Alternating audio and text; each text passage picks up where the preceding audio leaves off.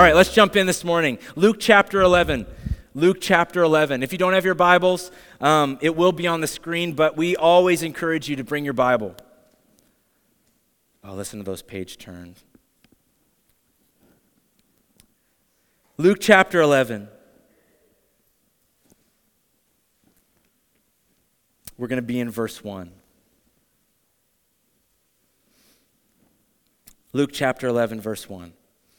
One day Jesus was praying in a certain place. When he finished, one of his disciples said to him, Lord, teach us to pray just as John taught his disciples. He said to them, When you pray, say, Father, hallowed be your name, your kingdom come. Give us each day our daily bread. Forgive us our sins, for we also forgive everyone who sins against us. And lead us not into temptation. God, we just say yes to you again in this place. Come, Holy Spirit. Open our eyes, open our ears. God, you're always good news. God, you are always good news. And we just say yes to you today. We say yes to you today. Amen. Um, as a kid, apparently, I, I liked the question why far too much. I don't remember this, but my parents will tell Jesse and I, Jesse's my wife for those of you who don't know, she's not here again um, today, but my parents would tell us stories about how much trouble I would get in with my teachers because I always asked the question, why? Now, before you draw any conclusions, because I know some of you, I'm a new face to you, I'm not some sort of anarchist. I don't like to just tear things down because I can. I hate getting in trouble. I just need to clarify that this morning. I do not like getting in trouble. At youth camp, I was the kid telling my friends that we shouldn't sneak out to meet the girls because it was against the rules. But I was also the kid that the leaders would take out after the kids got caught sneaking out and said, Hey, John, we just want to ask you. it's the worst. Which one of your friends led? And I was like, and I'm there like, I don't want to get in trouble, so it was this guy, I'm sorry. I want to apologize to my math teacher because I skipped one class in grade 11. I don't think he quite knew what to say. He wasn't discouraged, but he wasn't appreciative either. He just kind of looked confused. Why are you apologizing to me? But I think, or, or sometimes I would stop, because my parents have told me this story a, a, uh, a number of times. I would stop and I'd ask the question, why the obsession with the question why? And I think what I've discovered over the years is that I simply, I simply wanted to understand. Right? I liked to understand. I wasn't asking the question in a sort of defiance, maybe sometimes. But, but even as a kid in elementary school, I wanted to understand. I, I wanted to know the heart behind what I was being told. I wanted to understand why. Because I said so was literally the worst answer you could give me. Didn't work. but I think so much is, is connected to our why questions. I think there's so much connected to our why questions. To ask the question why, or the why of something, is to desire to understand at a deeper level. To ask the question why is the desire to understand the cause or the reason or the purpose. We began, we began this fall together with the invitation to simply not build on a system.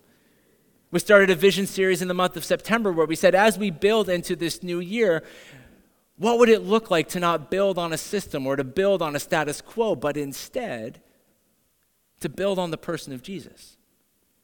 to see the person of Jesus not just as someone to believe in with our minds, but actually to rebuild our entire lives on. For Jesus to be the foundation. As the followers of Jesus came together in the book of Acts, where we read the beginnings of the church and, and became the church, they called themselves followers of the way. Now, this, this, this word way had a capital W, so the question is what way?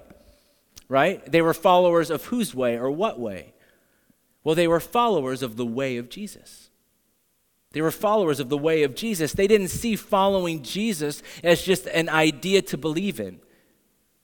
It was that, but it was more than that. It was actually a way to live. The disciples or followers of Jesus reordered their entire lives around the way that Jesus had shown them to live. But most importantly, how to live in relationship with God. Jesus showed them how to live into relationship with God. Ultimately, Jesus was their why. If they asked a why question, Jesus was ultimately their why. Every why they ever had or would ever have would be resolved in Jesus. Right? Every single one.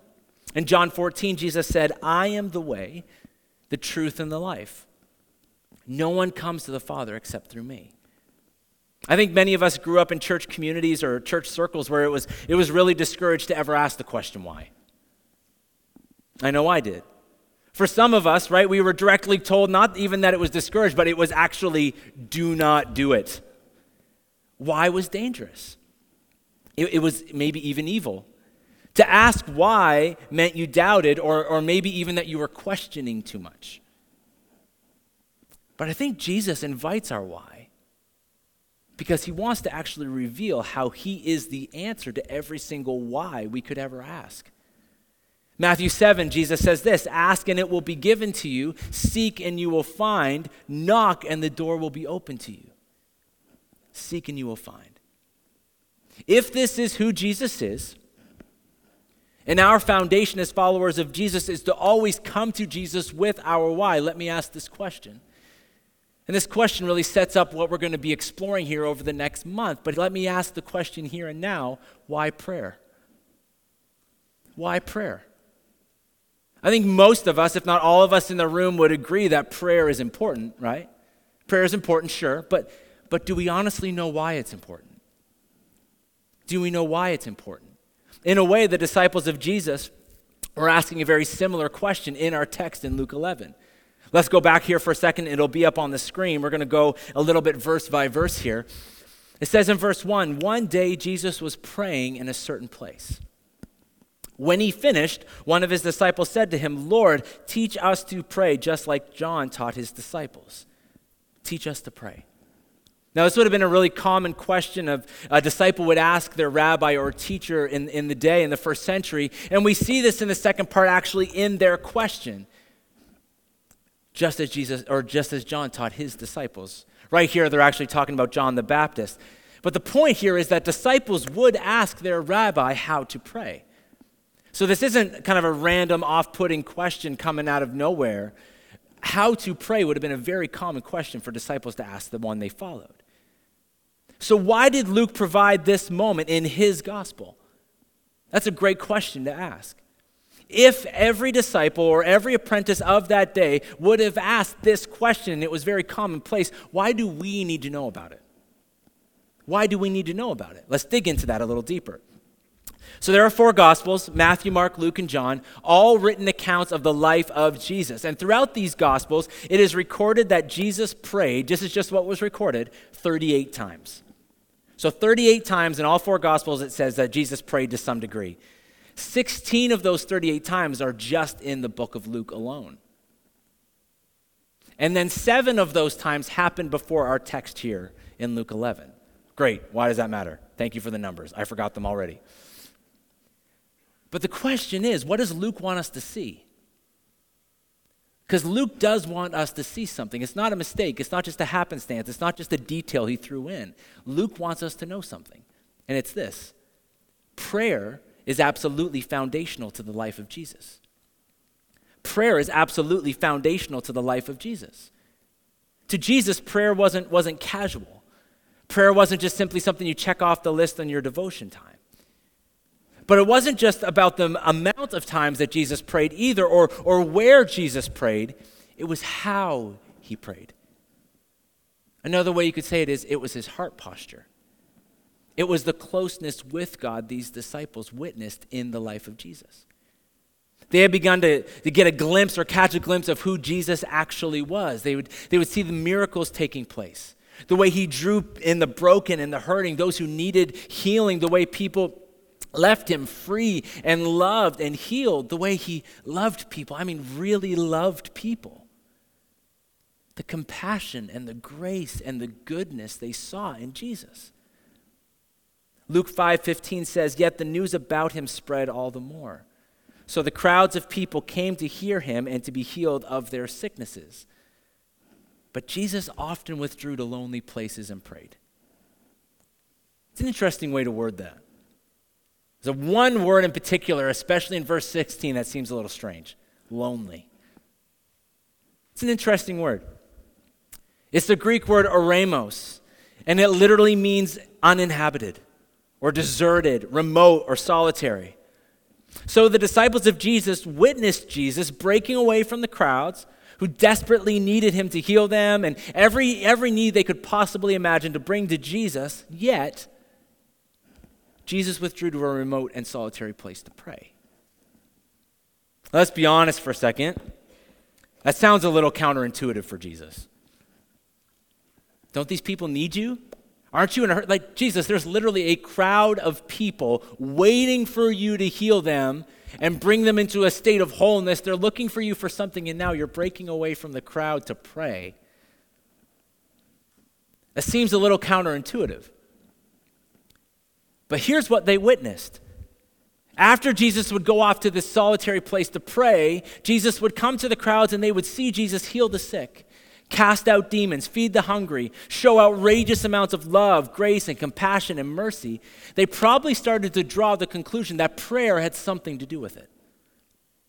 Prayer had something to do with it. There must be a correlation between prayer and what they witnessed this man Jesus doing. Let's go back to verse 1 again for a second. One day when Jesus was praying in a certain place, when he finished, one of his disciples asked him, Teach us to pray. Jesus, we, we don't quite know what we're seeing here, but when you pray around us or when you go off to this place to pray, again, whatever's happening there, please teach us to pray because we want what you have. There's something going on in this space that we have not seen before. Please show us what that is. Trent Butler wrote, they saw that his actions each day came out of his prayer life with God. They desired the same dedicated prayer life. Now, many of us could recite the Lord's Prayer from memory. Even if you didn't grow up in the church, probably to some degree you could recite at least a word or a phrase. It's pretty familiar to us, again, whether you went to church or not. But I want to invite us to look a little deeper at this prayer for a moment. Because I think Jesus is, is not just simply giving his disciples or us a script to follow or some sort of instruction manual from IKEA on how to build a prayer. But we can oftentimes see it like that, can't we? This is some sort of duty or script I must follow to truly prayer correctly. But this isn't a ceremony. This, this is not a duty. Jesus is inviting his disciples to, to a whole new heart posture. Maybe even actually a whole other way to live.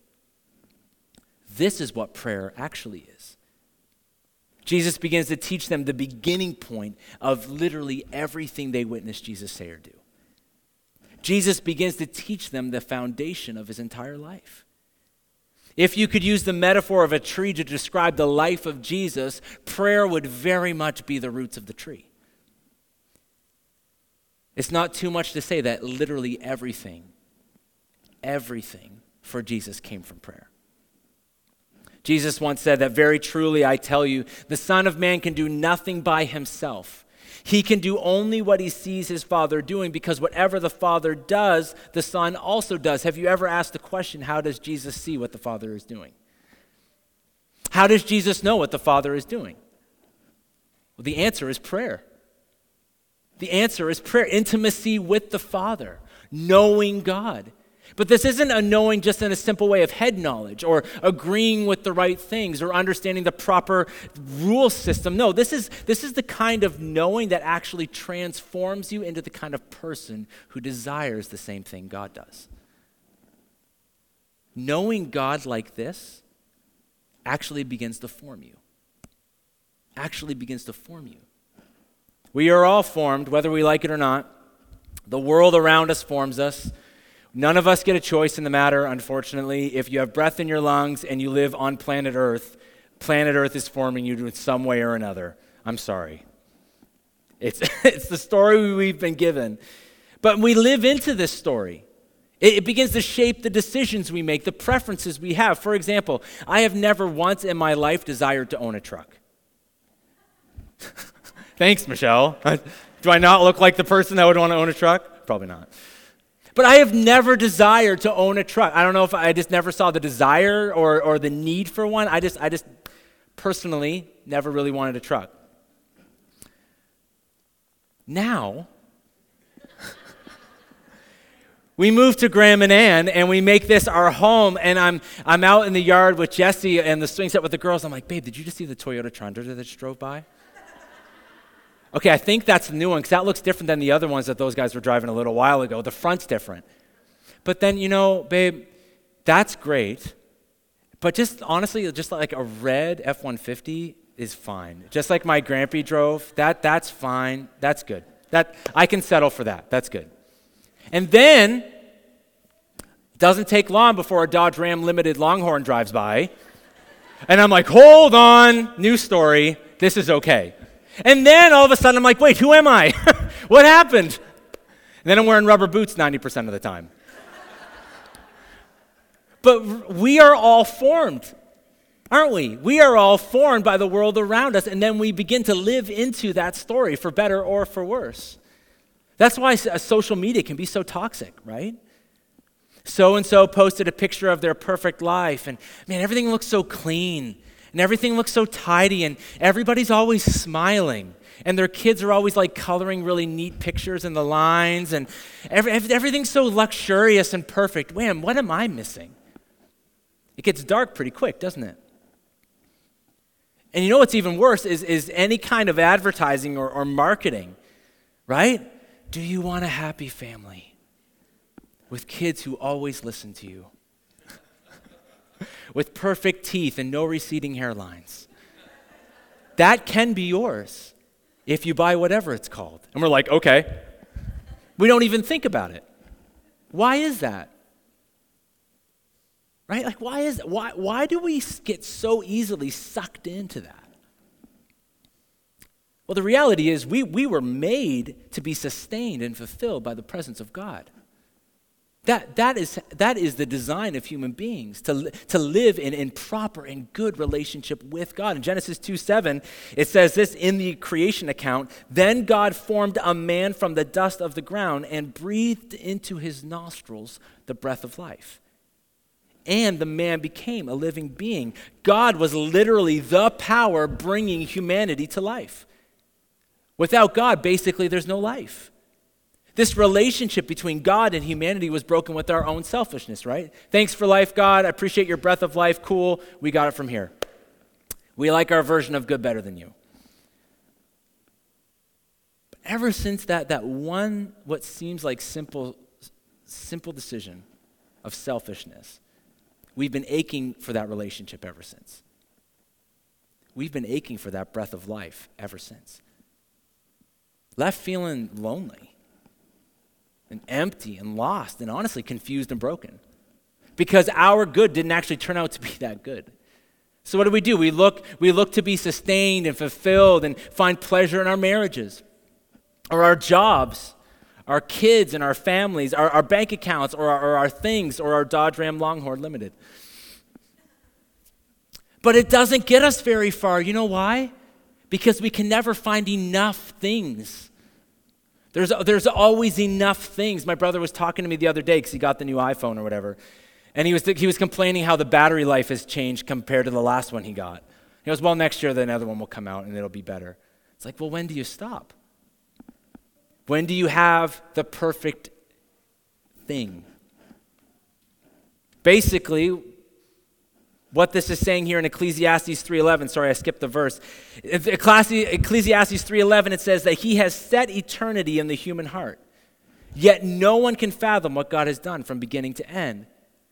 What is this saying? Well, basically it's saying there's an ache. There's an ache in the depth of who we are as human beings. We, we ache for fulfillment. Right? You get, you, you get that sense sometimes that there's just there's got to be more than what I'm experiencing right now right? maybe there's a disappointment, or there's a pain, or there's an anger, or honestly, maybe even there's a success, and then it happens, and the, but then the feeling goes, and you're like, now what? It's like that Jim Carrey line that I quoted a little while ago. I wish everybody would have all their dreams accomplished and have X amount of dollars to realize it's not actually enough. There's an ache in all of us, and this ache points to one truth. And it's usually far more simple than we think, and we overcomplicate it all the time. But this ache points to one thing that you and I were made to be in relationship with God, to know God. But not just to know God, but to actually have God know you, to actually know you and me, to be sustained by Him in every moment. Jesus says this in John 17 Now this is eternal life now, we talked about this before, before we go on eternal life. The best way to understand that, because that's kind of a phrase, I don't use that in my everyday language very often. What do they mean by eternal life? It had far more to do with substance than it did trajectory. Like eternal life meant, maybe another way you could say it is the most real life. A life that begins now that does go into eternity. But what Jesus says is this is ultimately what life is that they know you, the only true God and Jesus Christ, whom you have sent. It's interesting, he doesn't mention eternal life is to just to get to heaven when you die. That's part of it, sure, but that's not the. Jesus is, doesn't leave a lot of room to flirt here. Eternal life is actually knowing the one who made you and letting that be the thing that actually creates life in you. This right here this verse right here is why prayer is foundational for Jesus. Prayer is knowing God, the restored and healing relationship from back in the garden where it was broken. So let me go back again to our original question why prayer? Well, simply put, prayer is knowing God. Prayer is knowing God. This is what Jesus demonstrated to his disciples. Jesus constantly lived in relationship and connection with the Father. And he did this mainly through prayer. Prayer is knowing God at the deepest level. Prayer is coming to the Father with this ache that we've been talking about and not being fulfilled by another story and confronting the truth that Jesus, it only comes from when I follow you in the same direction and relationship you have with the Father. Here's my ache. God, I don't know how, what to do with it. Can you show me? Prayer is desiring to know who God is what God wants, what God cares about, what breaks his heart, what brings God joy. Prayer is acknowledging the fact that I don't know the way, but God, you do. So here I am. The disciples asked Jesus, Teach us to pray, because in Jesus, they witnessed a life absolutely fueled and sustained and empowered and filled with the presence of God. And the ache inside of them said, Jesus, I don't know what that is, but I need that. Jesus said in John 14, I am the way, I am the truth, I am the life. No one comes to the Father except through me. Why prayer? Because we were made for it. Why prayer? Because we need it. We may not even be able to recognize it in this moment, but it's not even so much that we need it, it's actually that we actually desire it. We do actually want it. Prayer is being able to say, like David did in one of our favorite Psalms here at our church, Psalm 23 The Lord is my shepherd. What? I lack nothing. The Lord is my shepherd. I lack nothing. This is the heart of prayer Jesus wanted to teach his disciples. It wasn't the script, it wasn't the right thing to say,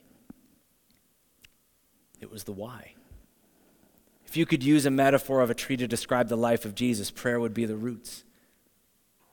The deep waters the roots drink from is the presence of God, sustaining the tree, bringing the life to the tree, empowering the tree, and keeping it healthy. The other day, I, I was walking the dogs out in the, in the trail in the back of our house. It's very, very dry this time of year. It's my favorite. Sarcasm, it's super wet. but, but it's become my uninhabited place. It's, it's become my deserted place. It's, it's, it's become, as Jesus said, my eremos. And I was, I was kind of reflecting on the last year. You know, I've, I've been lead pastor here for just over a year now. And I, and I thought to myself, you know what? I, I'm not the same as I was a year ago. I, I don't feel the same. I, I, I, think the way I could describe it is I felt older, but in a good way. Maybe that's called maturity. um, I just felt different. I, I, I kind of tried to unpack that different a little bit. So I just started to have kind of an open dialogue with God to some degree. It kind of happens. If you ever see me, somehow you're walking back there too. I probably look a little insane. I talk to myself a lot. Um, but I'm talking to the Lord. And, and, and I, the best way I could articulate it is I, I actually f- feel more myself than I have in a long time. I'm learning. I'm, I'm growing. I think I'm growing as a pastor and how, how to shepherd. I'm, I'm st- I, have a, I have a lot to learn. But I'm learning how to be a better husband and a better father. And, and I came to a really heavy realization. I, I don't remember the last time I've been able to look back at a year and say, wow, look what God's done in just a short amount of time. If I, if I could take for you the last probably, I don't know, 10, 8 to 10 years of my life, and, and compare that to the last year, there's really only one common factor in it all it's, it's prayer. It's prayer. Now, I, I grew up, some of you know my story, some of you don't. I grew up as a, a, pastor's kid. Like, I make the joke all the time I was born in the sanctuary. Like, I didn't know anything else but this world. I grew up in the Atlantic District of the Wesleyan Church. I didn't really have a choice in the matter. It is me. But about a year ago, I, I, I just started to, the best way I could say it is I started to make room for prayer in my life. Make, making, God, making room for God to, to, to lead my days. Not bring God my leftovers or to, to bring God kind of my, my crises or my, my, my moments of I'm lost and I don't know what to do, but actually bringing God the beginning of my day and say, God, here I am. I, I don't really know what else to say, but God, here I am. All my blah, right? My good days, my bad days, my fears, my worries, the things I know, the things I don't know, my fears and worries about what does it mean to be a young pastor leading the story that we're in in this moment, my insecurities, my fears, my worries, what do I do, what do I not do, how do I not offend everybody, how do I please everybody, how do I be obedient to you in the same way? I bring all of that and just say, God, take it. Just take it. Dismantle it if you need to. Dismantle it. Because, God, I want to know you in a way where I don't stay the same next year. Where you're actually doing something so deep in me that I'm actually changing. Paul talked about that being the transformation of the renewing of your mind. That you're, you're, you're, removing things in my life, that you're actually adding things. You're actually knowing me and me knowing you. Believe it or not, this has actually been one of the most peaceful years of my life. Because of my circumstances? Heck no. We've gone through so much change as an entire world over the last year. But I can still say it was one of the most peaceful years of my life. Why? Because the Lord is my shepherd. I lack nothing. There's COVID that's happened this year. There are wars that are still continuing right now, in spite of Jesse being on bed rest and having sick kids and all of that The best way I can describe this year is peace. Because I started to say, God, here I am. I'm tired of the status quo life of just giving you the portions of my life and seeing no change in me. I'm tired of that. I read about change or I read about revivals in history where God came and absolutely changed everything. So much so, some places, I think it's the, is it the Hebrides revival where like the donkeys literally needed to be changed out of the mines. Why? Because people stopped swearing at them. Isn't that crazy? That is the type of transformation God desires to do in a place. So, God, I'm tired of reading about people who know you. I want to know you. So, God, here I am. We're going to spend the rest of October unpacking the Lord's Prayer. We literally just got to teach us to pray. October is going to be like eight weeks. No, I'm just joking. but we're going to unpack the Lord's Prayer not as a script, not as a duty not as let Jesus, teach me how to pray good. We're going we're going to dig deep into it like Jesus did. It's a heart posture, as a relationship to engage in, to do as the disciples did, to learn from Jesus, to come to Jesus with our aches, with our preconceptions of prayer as, as something that we need to perform. Oh, goodness, God help us. Right? To bring our, our pride, our ideas of we hear from God better than everybody else, so I've got the right agenda when we come in. Listen, friends, nobody's got the right agenda other than Jesus. right? Nobody in the room has a proper agenda other than Jesus. All of it. Lay all of it down at the feet of Jesus and say, as the disciples did, Jesus, can you teach us to pray? Because here's the thing what do we have to lose, friends? Wherever you are today, why, why, why don't we see what happens when we let Jesus show us how to pray? Even if your prayer is simply, God, here I am. Listen, friends, God longs to know us even more than we long to know him. Let that do circles around your mind for a minute. What is it in 1 John? We love only because he loved us first. It's that unconditional love. The love that's for you, even if you choose to not love him back. That's love. He wants to know you Here's a great question What parts of yourself do you not want God to see? Uh. I had a mentor ask me that once, and I'm like, oh, thanks. Nice to see you too. do you know that God wants to know that part of you? God's not scared of it. You don't have to either. Even if your prayer is simply, God, here I am, that is a fantastic place to start. So here's the invitation for the next four weeks. This morning's been a little bit more of kind of an overarching as we kind of dive in headfirst next week into some more of the detail of all this stuff. But here's the invitation over the next four weeks, just kind of like how Eugene Peterson put the, the words of Jesus in Matthew 11 learn the unforced rhythms of grace. To learn from our rabbi, to learn from Jesus. I want to invite you into a few things with me. Here's a few things really quickly that we do as a church already. On Wednesday mornings here in this room, we pray every single morning, er, not every single morning, sorry. Welcome, team. We're going to pray every day in here now. Get ready soon. Um, but we pray here every single Wednesday morning at 7 a.m. Why? To realign ourselves with what God says is good. Sometimes it's silent, Sometimes we can't keep people from praying. We just simply come and we say, God, here I am. God, would you have your way in us? And we let Him take over.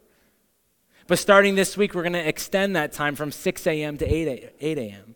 You don't have to come for the whole time, but I do want to invite you, even if it's for 10 minutes, to just come in, even if you just need to sit in the room. There's no pressure to come in. This is, listen, this is not a performance. We just need to before we go any further in this series, prayer is not a performance. Do my girls need to come in and perform for me when they want to be in relationship with me? Heck no. I'd be a terrible father. I want them to come in. Olive was she spent half the day, she's my two-year-old. She spent half the day in just a diaper. Her hair was in a million everywhere, curly mess, and she was snotting from every hole in her body. She was disgusting. But I want her to get, she's coming in arms wide open. Dad, I'm mess. I'm sick. I don't know what to get in here. Prayer is not a performance. Prayer is not proving that you're good enough for God to know you. Come on. Nope. He knows you in the mess, in spite of the mess, because He's going to clean you up. Prayer is not a performance.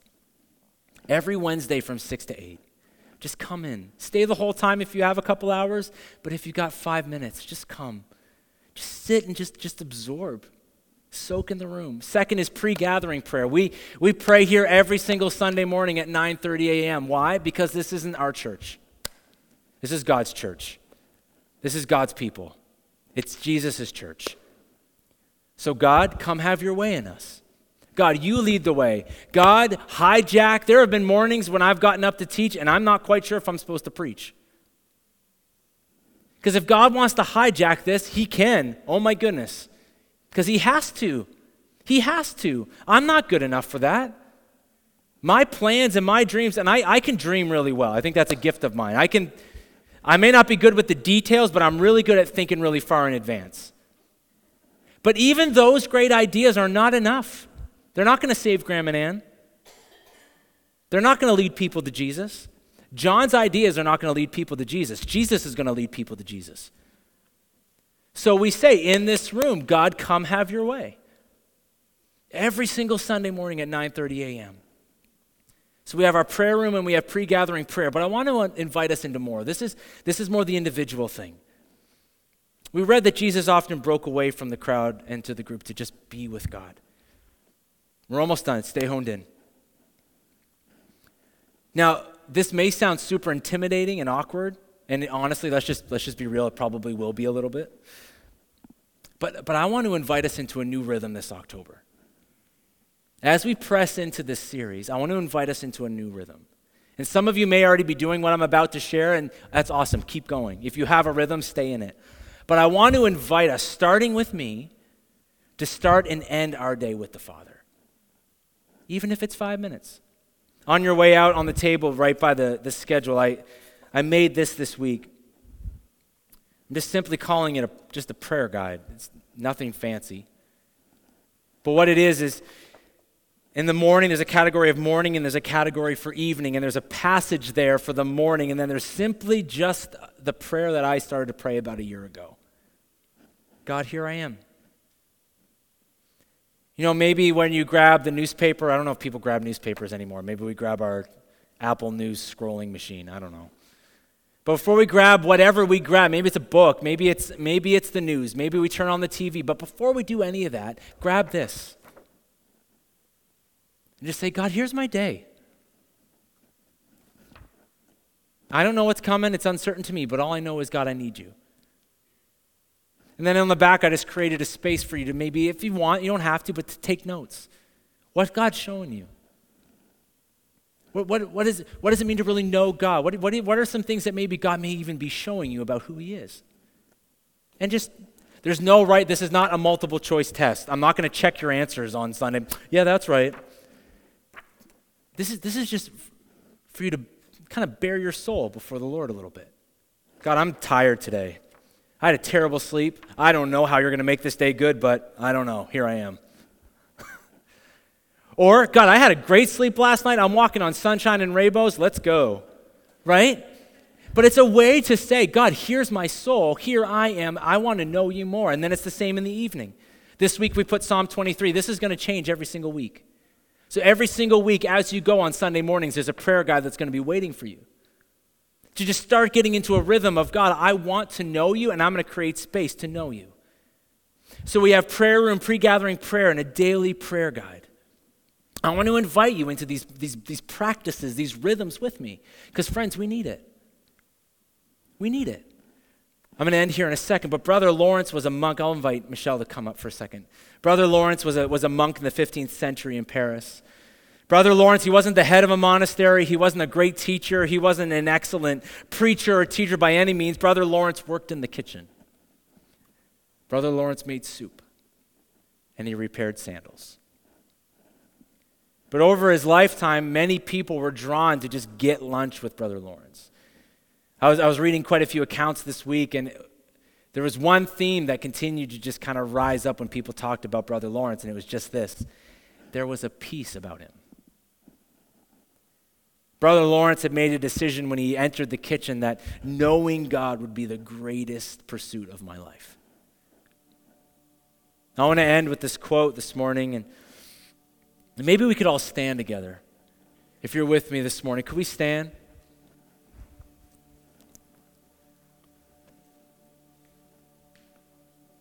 Whatever helps you focus, maybe it's closing your eyes. Maybe, I don't know.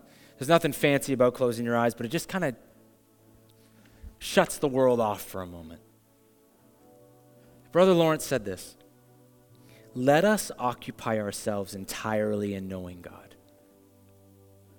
The more we know him, the more we will desire to know him. As love increases with knowledge, the more we know God, the more we truly love him. We will learn to love him equally in times of distress or in times of great joy. Let us occupy ourselves entirely in knowing God. Because you know what's amazing, friends? When we make the foundation of our lives knowing God, that love has to go out. The, the hungry are fed, the hurting are welcomed in. This is why we do things like Love Atlantic. It comes from this place of knowing God. It's not just, well, isn't knowing God kind of a waste because there's people to love, there's people to feed, all, that, all of that stuff comes from knowing the Father. Because that is the Father's heart. Everything comes from knowing God. This is the way of Jesus. A life of prayer and knowing God at the very foundation of who we are. If that's where your heart is right now, or maybe this morning it's honestly just like, my heart isn't there, John, but it needs to be. I want to invite you to start with just these three simple invitations prayer room, pre gathering prayer, and this daily prayer guide to just say, God, I'm sick and tired of the limits I feel like I have in knowing you. My life isn't all that I wanted it to be, and I'm left feeling, what now? I've had a couple conversations with some of you over the last couple weeks, and God's doing this already before we even started teaching about it. Some of you have found maybe an extra, maybe it's retirement and there's a gap of space where all of a sudden you're needing to fill it again. And some of you have come to me and just said, I've just been feeling the Lord drawing me into knowing Him more. So I think I'm going to try that. Jesus called that eternal life, the most life the most real life. So, over the next few weeks, we're going to dive deeper into what this truly looks like. But for now, I just I want to invite your yes. Because I need this. I, I need this more. I'm not, I'm not going to ever be done needing this. This is life.